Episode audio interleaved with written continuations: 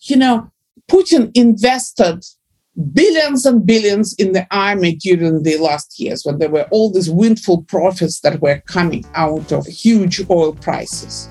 So they assumed, as far as we understand, they were going to take control over the capital of Ukraine, Kiev, in three days. And we see now pictures from Ukraine. We see that apparently Russian troops have problems with logistics they have problems with delivering gas. They have problems with rotation because billions of dollars were stolen. Because each and every general or each and every member of the Putin's closest entourage has immense villas, immense yachts, and not just one, but several. These are people whose life was based on making money inside Russia, but spending this money outside Russia in the luxuries of Europe and the United States.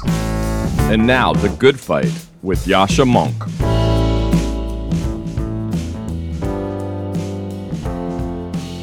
It has now been a little over two weeks since Russian troops invaded Ukraine, started to bombarded cities, went on Vladimir Putin's mission of enlarging the Russian Empire and ending Ukraine's existence as a nation. The resistance from Ukraine has been more impressive, smart, skillful, more admirable, more courageous, more idealistic than we could have imagined. The response from the West has been much stronger than I feared in my initial podcast on this with George Packer, for example. There even is new form of the idealistic foreign brigades we saw during the Spanish Civil War, with thousands of people around the world volunteering to help Ukraine fight for its liberty. All of this is a little heartening. And yet, overall, my feeling right now is one of sorrow and dread. It is sorrow at this unnecessary war, sorrow at the destruction that we're seeing right as I'm recording this with stepped up Russian bombardments of civilian targets in Ukraine, and sorrow and dread at what is likely to come in the next weeks and months and perhaps years. The best case scenario is some form of diplomatic solution even if that involves some painful concessions. But I think as likely a scenario at this point is a military conflict that lasts for a long time, followed by an occupation that lasts for even longer. What's becoming clear is that the fight for freedom in Ukraine, but also the fight for freedom outside of Ukraine, is going to be defining the coming decades last a very long time and take real sacrifices. And if we're serious about making sure that people like Vladimir Putin don't call the shots in the world, we have to come to terms practically, but also psychologically with what that will ask of us in the years to come.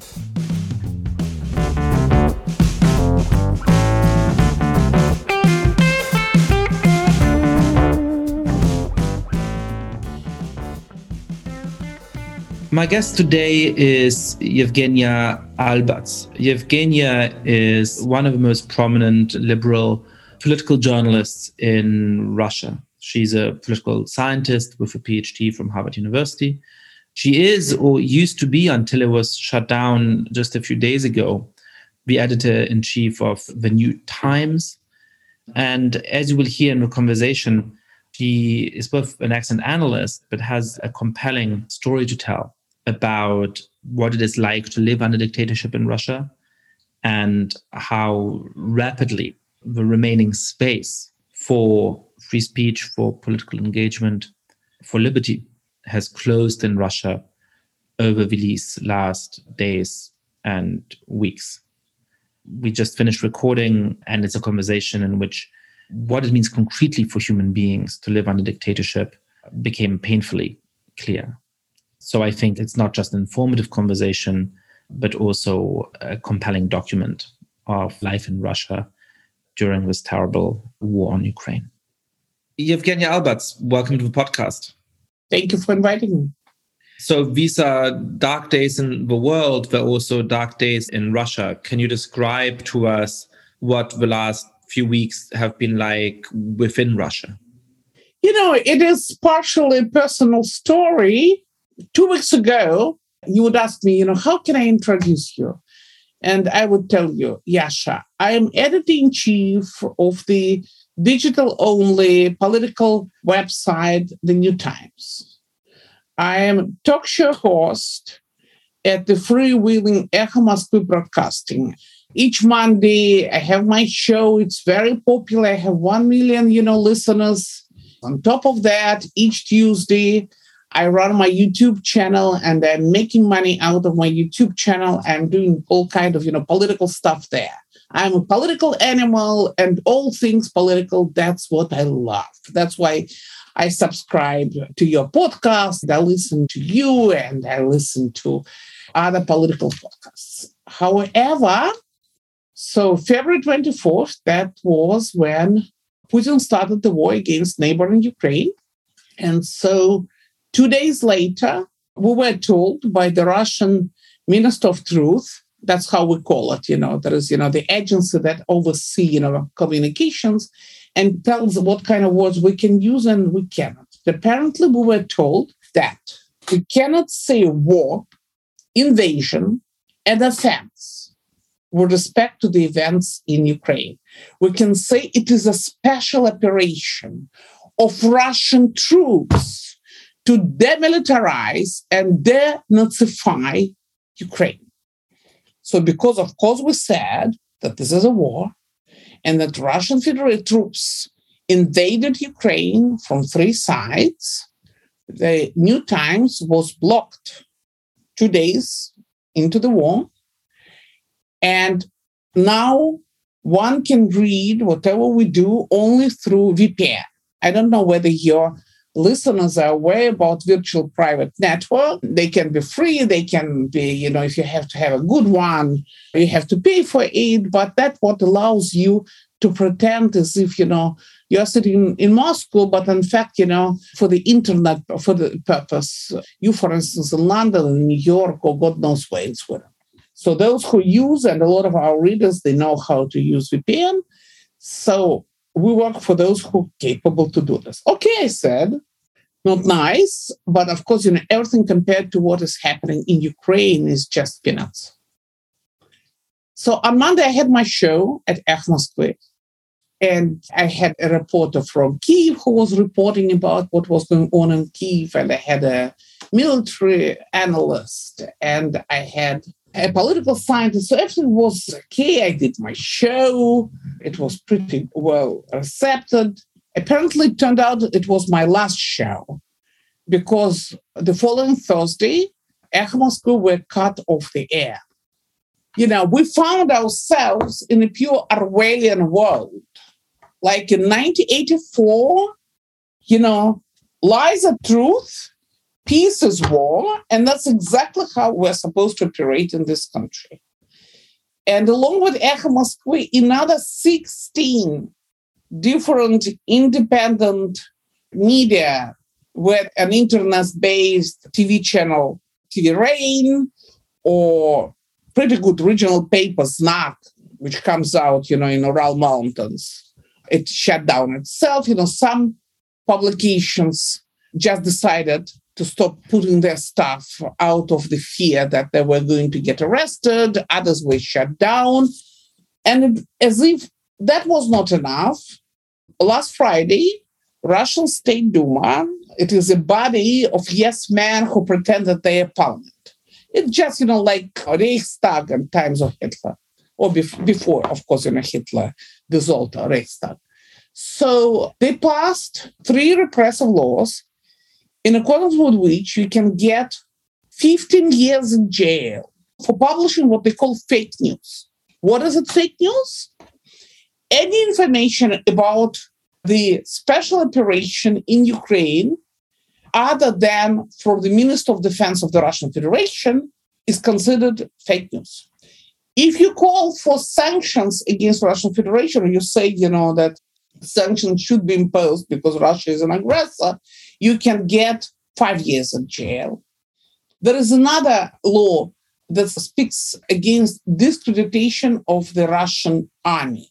It used to say if you say that Russian missiles destroyed the center of Kharkiv and civilian buildings, and civilians got killed, that's discreditation of the Russian army. When these laws were passed and then President Putin signed it into law the next day, then almost all reporters and editors and political scientists and economists, they ran to the airports and left the country. There are so very few of us left here. It's even scary because you call somebody and you know this is a guy who covered second war in Chechnya or did a very good glossy magazine and he tells you, Zhenya, but listen, I'm not a Russian. Ah, okay. And then you call for an expert, a political economist, a great guy, you know, who's professor at the university here and also professor in the, of the American university. And he tells, no, I'm in Istanbul. And so, of course, you know, Americans, they probably don't know that after the 1917 revolution, a lot of intellectuals found themselves in Constantinople, right? It's also Turkey, as Istanbul is Turkey. And there is a joke that there is a repetition of what happened back in 1917. I wouldn't go that far, but it's true that Istanbul is stuffed with Russian intellectuals and reporters and editors and artists and filmmakers and uh, you know talk show hosts and tv personalities. And so they're there or you can find people with a little bit bigger buck they take El Al and fly to tel aviv. Business people they fly to dubai and abu dhabi you know prices went significantly up the entire europe closed for us and beginning yesterday all Russian airlines stopped doing international flights because the majority of their planes are in leasing. And so leasing companies already called those planes back. So they no longer fly.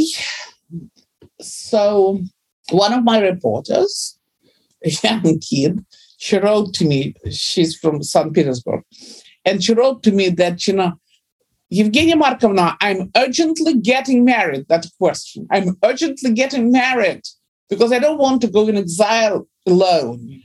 So, to cut the long story short, Yasha, I feel myself, it's very ambiguous because, on the one hand, I feel awful about I'm a Russian citizen.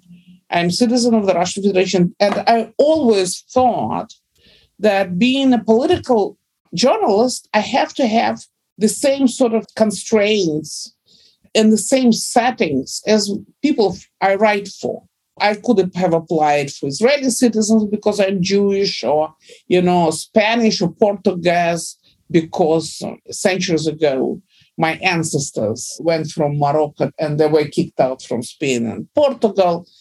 It never even occurred to me to do that. I thought that, you know, I just have to be a Russian as readers for whom I write. But apparently, it is a shame now. You know, I feel so ashamed that my country, which went through the awful realities of the World War II, my country, which lost 27 million people to Nazi occupation and the war. My dad fought at the front of the World War II. And you know where? In Nikolaev, Yasha. It is like a joke of history. My dad was parachuted on the territory of the Nazi occupied Ukraine. Of course, you know, he was Jewish, but by his legend, he was Georgian, Grigory Basilia. His real name was Mark Albats, Grigory Basilia, and his safe house where he had his radio transmitter, some other stuff as far as it's it was in the city of Nikolaev. It's Mykolaiv in Ukraine, Nikolaev. It's the same city which is under attack as we speak. So back then in 1941, Nikolaev was occupied by Romanian troops who were allies to Nazi Germany. And my dad was fighting Germans, right, who, who were at war with the Soviet Union. Now, you just think about this. German government provided Ukrainians with the anti-tank missiles in order to fight Russian tanks. And they do this exactly in Nikolaev. And this twist of history is just unbelievable. And I feel angry and ashamed of what my country did.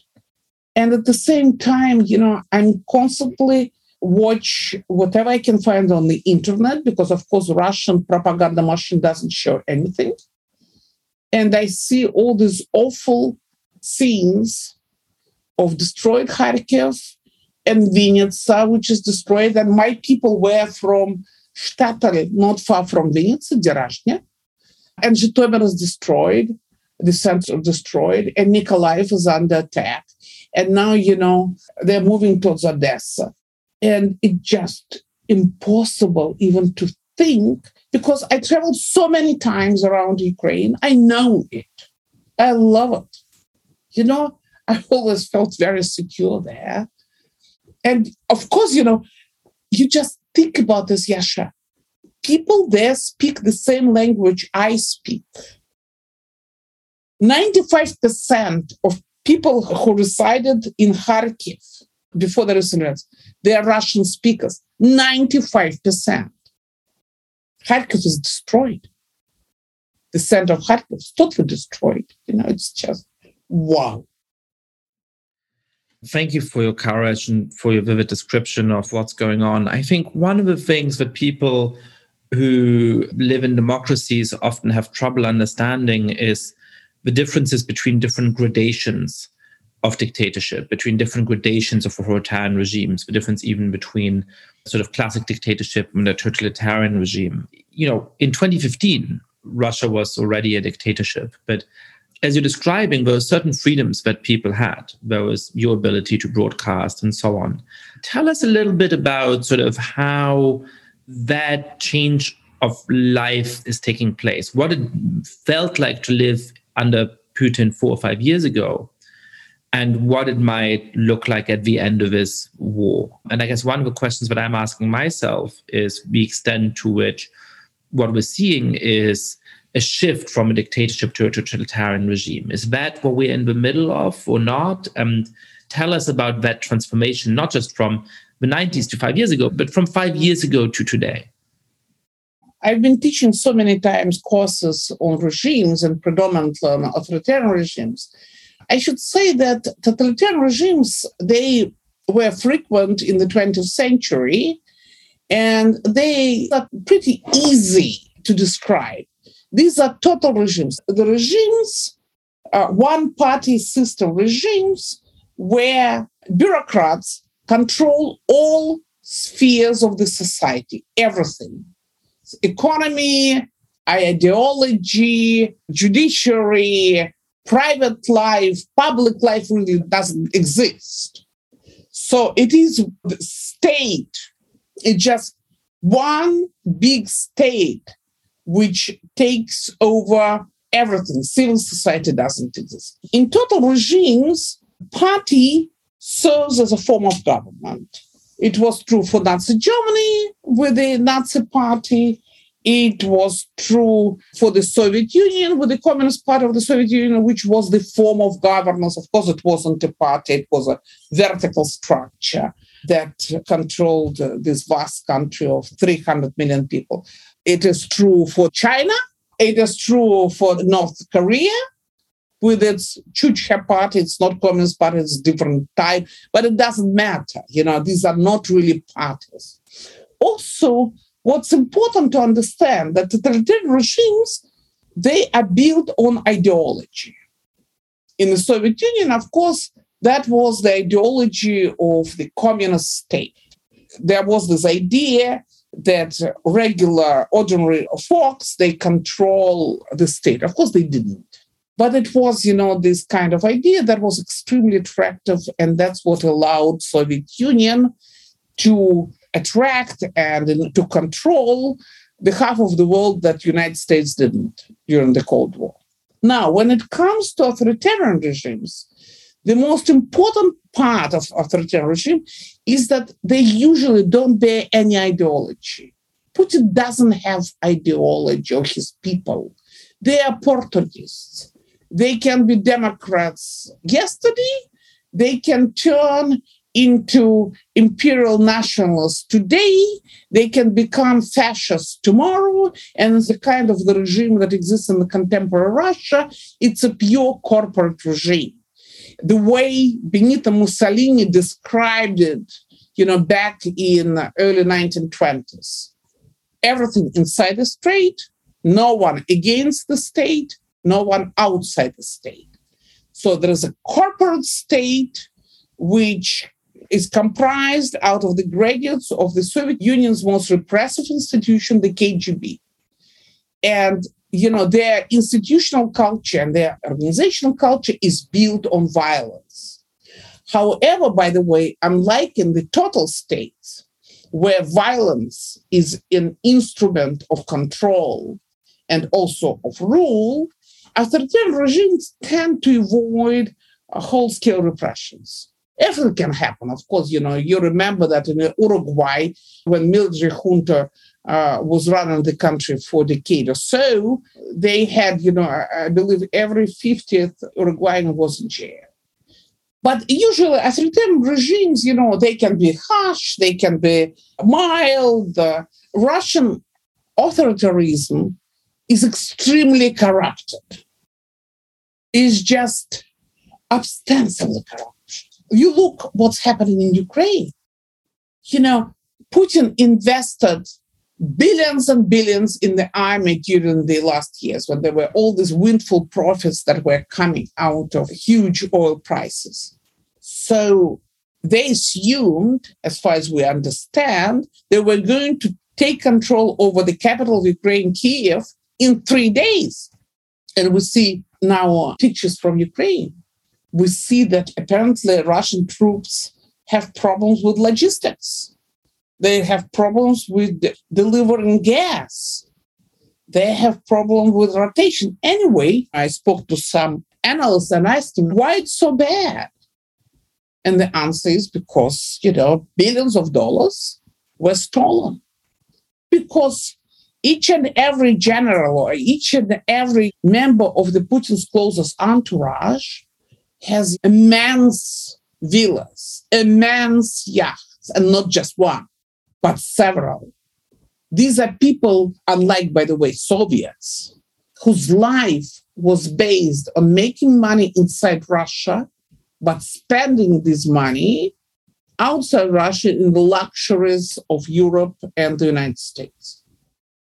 So, this is really helpful to me in thinking what Russia today isn't. I think I still struggle to describe what it is. So, you know, you have a sort of soft dictatorship in some countries in which you can't criticize the government directly in too extreme a way or in too popular a format. State television is basically under control of the state and emits propaganda.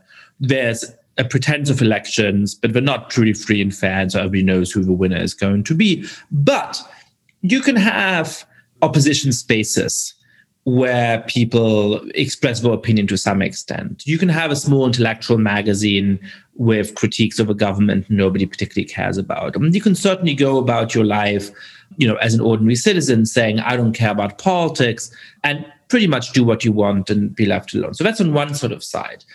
It seems to me that Russia is no longer that because they are closing down your YouTube channel and your show, because there is now a demand for proactive forms of agreement with the government because of the much more extreme pressure on ordinary citizens that seems to be taking place in the last few weeks at least. On the other hand, we have this model of a totalitarian regime where you have to be in active agreement with the government, where you have to prove your loyalty in a proactive way, where there's no such thing as an apolitical choral society or an apolitical chess club. They all have to be active subsidiaries of the regime, and it's all subsumed to an overarching ideology, as was the case in the Soviet Union, as was the case in the Third Reich. But you're saying Russia isn't exactly becoming that because it doesn't have enough of an ideology for that it's not the right model for how to understand what Russia is or will be in the next few months. Where does it fall on the scale? Or you said perhaps corporatism. Like, like how should we think about the nature of a political system that's coalescing today in Russia? I will say directly, corporate state, that's fascio, that what we call fascism. Yes, it's definitely not Nazi Germany because it's not based on the idea of destruction of one religion totally and killing all Jews and all Roma and all people who don't fit to be proper Aryans. But to look for the comparison, I would say Spain under Franco and I would say Portugal under Salazar. I would say that that's the closest models but keep in mind, Yasha, that until two weeks ago, my broadcasting, Moskvy, did exist. There were four of us, liberal voices, but we were out there. And no one could tell me, Evgenia, please don't say this. Just no way. That was the rule of the game, that we could say whatever we considered right to do no one could tell me what to publish in the New Times. However, there were other publications and pretty good newspapers who were allowed to talk about corruption and who could publish stories about, you know, Chechen dictator, a madman Kadyrov, but they were not allowed to say anything bad about Putin, FSB, his Chekists, you know, and his closest entourage. So the situation in Russia politically gradually was getting from bad to worse. And the reason why so many people immigrated last Friday was precisely that the kind of laws that were passed, this military censorship, it made impossible for the absolute majority of the outlets to cover the war as it should be covered. Now, when I come out on my website, on my YouTube channel, I cannot say war. I say special operation or I say military conflict. I cannot say about atrocities which Russian troops do commit in Ukraine. For that, I will have to leave the country. Most likely, I will have to do it because you speak and you constantly tell yourself you cannot say this, you cannot say this, not because they're going to close you. It's no longer the question of your existence as a publication, it's the question of your personal freedom. What do you think is the view of most Russians on the war? Is the propaganda from the state so effective and the blackout of independent media so effective that most Russians believe the Kremlin's version of events, or do you think that there is a widespread recognition of the nature of this war and perhaps even widespread opposition to it? Of course, you know, it's a $64,000 question because you would ask yourself, what was the point for Putin and his people to close all the independent media? If Putin is so popular, if his propaganda machine is so effective, if two thirds of the population support the war as state owned pollsters claim, then why create yourself so many problems by closing down everything? After all, you guys yourself in Kremlin, you need to listen to something, to hear something. In the Soviet Union, they had this problem, this is what we call information asymmetry, right? So, in the strict authoritarian regimes, polls, sociology doesn't really exist because people are afraid to say what they really think. I will give you an example. I have a twin. We grew up in the same family. We're very close and so. If a pollster calls me and asks me if elections are going to be next Sunday, who are you going to vote for? I say Navalny. Of course, you know, he's my friend, Alexei Navalny. My twin, who is pretty much of the same ideas as I am, she would say Putin. Why? Because she's afraid. And that's why it's impossible really to talk about the public opinion in this type of regime. Now, there is just one pollster left, Levada Center, which is an independent, which was pronounced a foreign agent, and which is not allowed to conduct polls during the elections or during the kind of you know situation like now. But right after the beginning of the war, they conducted a brief poll. Of course, you know, it's telephone-based polls, so God knows, you know, what kind of sample they have and how random is the sample. But anyway, say they try to do their best. So their outcome was that about 45% were in favor of the war and 40% against. My guts tell me, and judging by the vindictivity of Kremlin with respect to media who were immediately opposed the war, the liberal media, I think that probably most likely 50 50. In fact, when Putin invaded Georgia back in 2008, when there was this war against Georgia, Russian liberal media won the information war. It was commonly accepted that, you know, that we managed to tell the real story to the Russian public. And Putin, if he's good in anything, he's very good in learning lessons so that's why I don't believe that two thirds of Russians, as state pollsters, and there are just two of them, claim. And by the way, they give about the same numbers, just statistically impossible The two different pollsters come with, you know, the same numbers. Just impossible. The two different state-owned pollsters came up with exactly the same figure. Yeah. Yeah, I love it. I love it. I like this kind of uh, polls. So that's what I think. But, you know, I don't know. I'm thinking about, unfortunately, you know, I had a knee replacement surgery. And that's why, you know, it's a little bit difficult for me to move around. But I'm thinking about getting into my car and going places and ask people questions. That'll be fascinating. A lot of Putin's appeal to ordinary Russians, such as it is, was based on the contrast between the economic chaos and the suffering of the 1990s and the relative affluence that Russia has achieved since then. The sanctions that are now in place on Russia will obviously have a deep and immediate effect on the affluence of Russia. Some estimates assume that the country will lose up to half of its GDP in a matter of months. What effect do you think that is going to have on Putin's popularity, but also on the stability of his regime.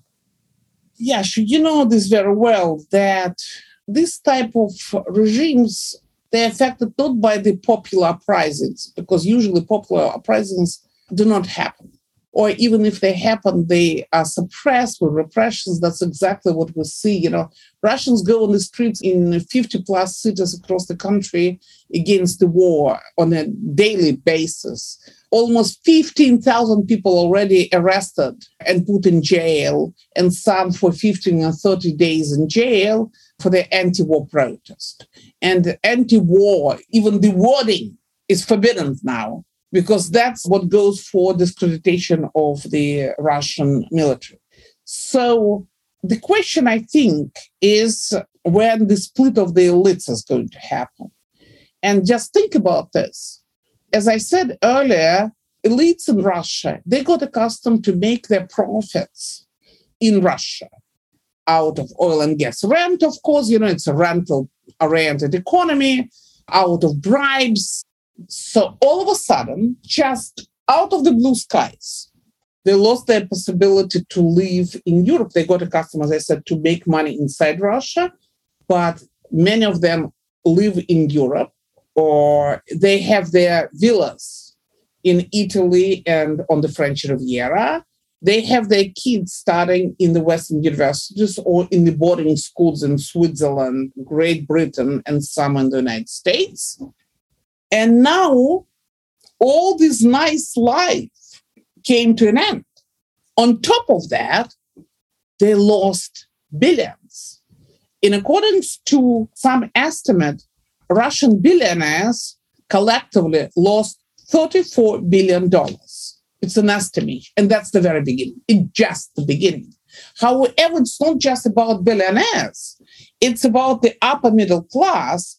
Putin's main, by the way, you know, support group, you know, his main constituency, his own, you know, uh, FSB, you know, these Chekists, you know, secret police people, Siloviki, army, etc., who also became very rich during these years of high oil prices.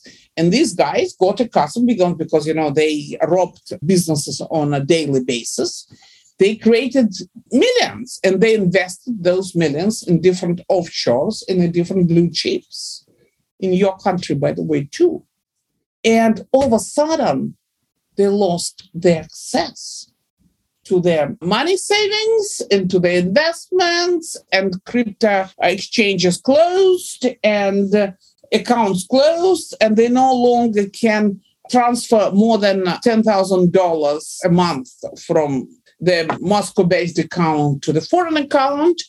And they don't have access to their offshores, and Russian blue chips, you know, became paper, just, you know, worth less than a paper and we are talking about thousands and thousands and thousands of people in their late 30s, early 40s. They got accustomed to go to Dubai and to Abu Dhabi once in two months, or many of them, they even have their property there. They got accustomed to go skiing in Russian Sochi. You know, it's very, very expensive ski resort they got accustomed to get to Riviera whenever they can. And now all this life went down the toilet. So I think that regime is getting uh, to be very unstable. Yes, of course, the other side of instability will be increased repressions, obviously because they understand what's going to happen as well as I do. Or at least, you know, there are political scientists like Fyodor Lukyanov who is going to tell them what's going to happen and what they should be afraid of. There are 17 million Russians that live below the poverty line. And of course, you know, the devaluation of the Russian ruble is about 40% already. It will go worse. And a lot of people, you know, will become very poor. And those who are more or less okay now will become poor, and those who are poor, they will become beggars.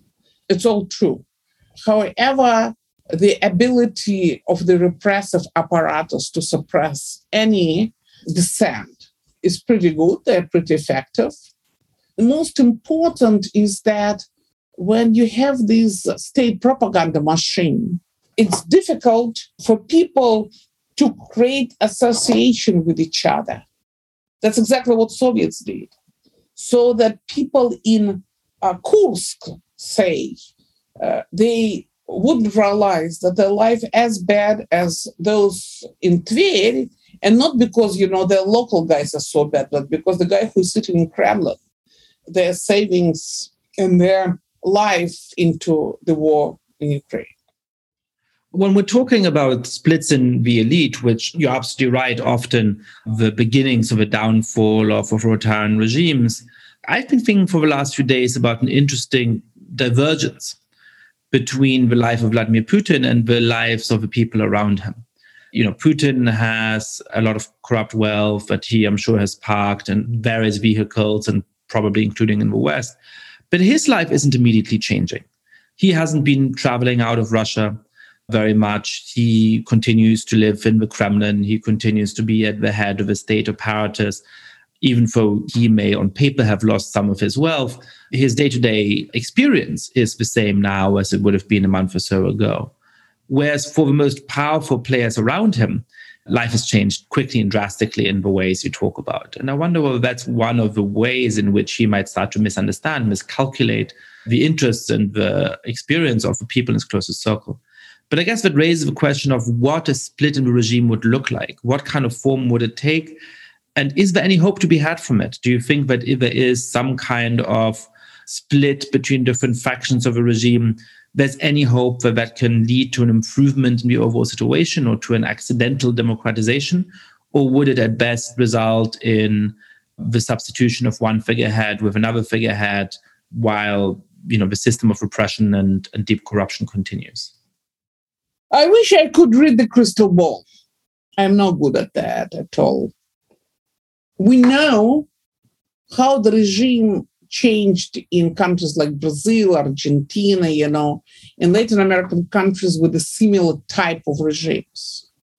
And we know that in some countries, they went from one military junta to another, like in Brazil, an ongoing coup d'etat, or like in Bolivia, it became almost, you know, national sporting event. Each year there was a coup, right? But, you know, we also know the example of Uruguay, when military junta was in power for 10 plus years. They changed constitution, I believe, seven times. And then it just came to an end. And Uruguay got back to more or less democratic governance.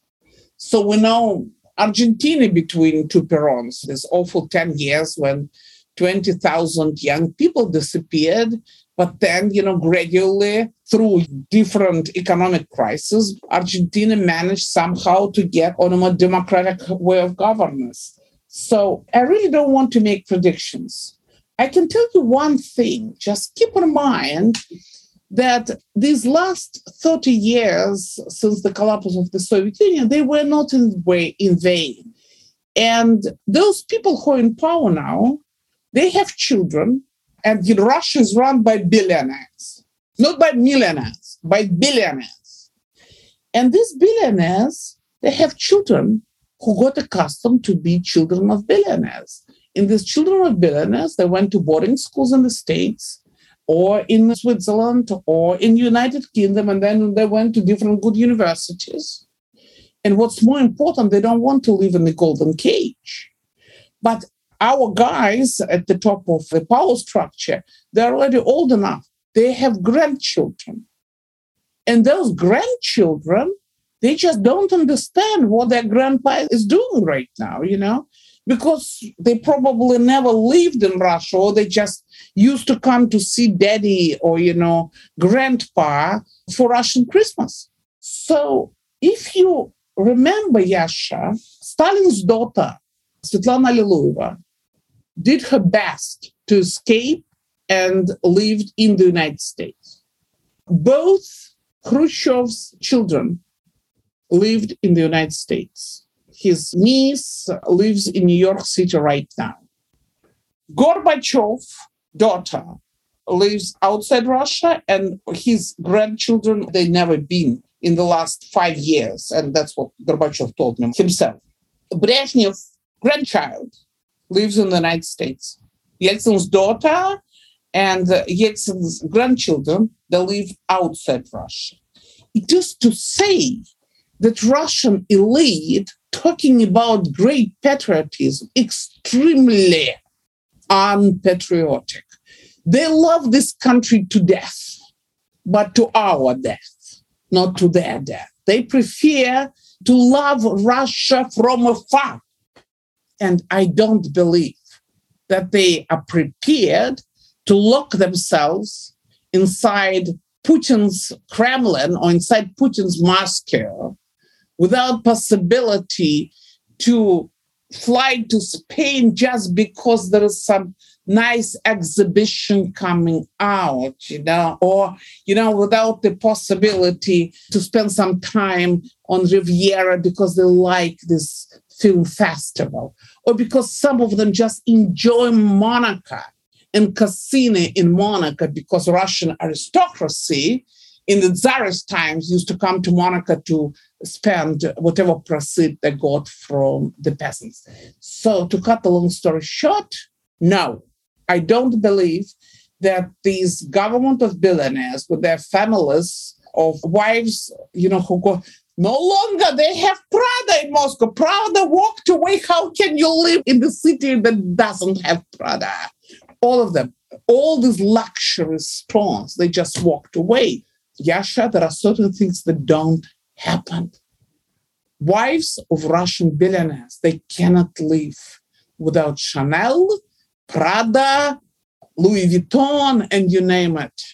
No, they're going to torture their husbands, but they will make them to bring all this luxury, glassy life that existed in Moscow before recent events back.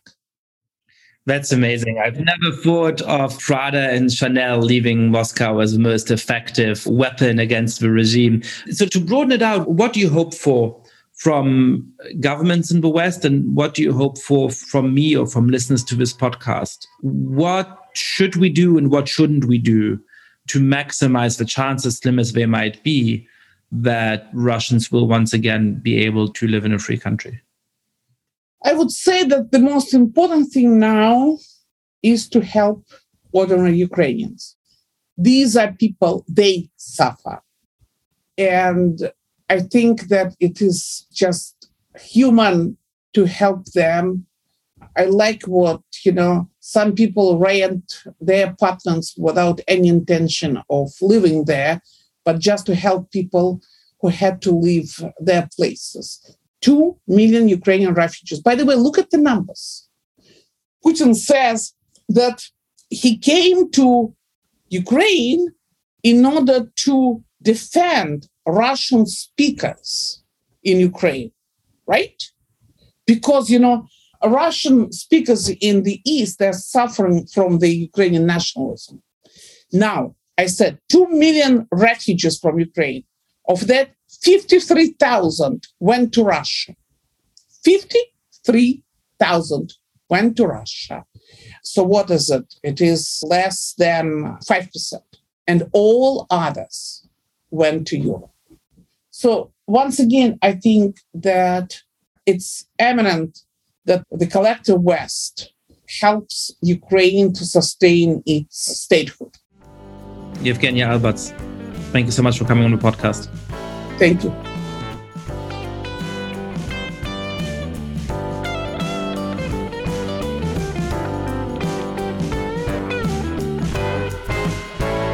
So much for listening to The Good Fight. Lots of listeners have been spreading the word about the show. If you too have been enjoying the podcast, please be like, rate the show on iTunes, tell your friends all about it, share it on Facebook or Twitter.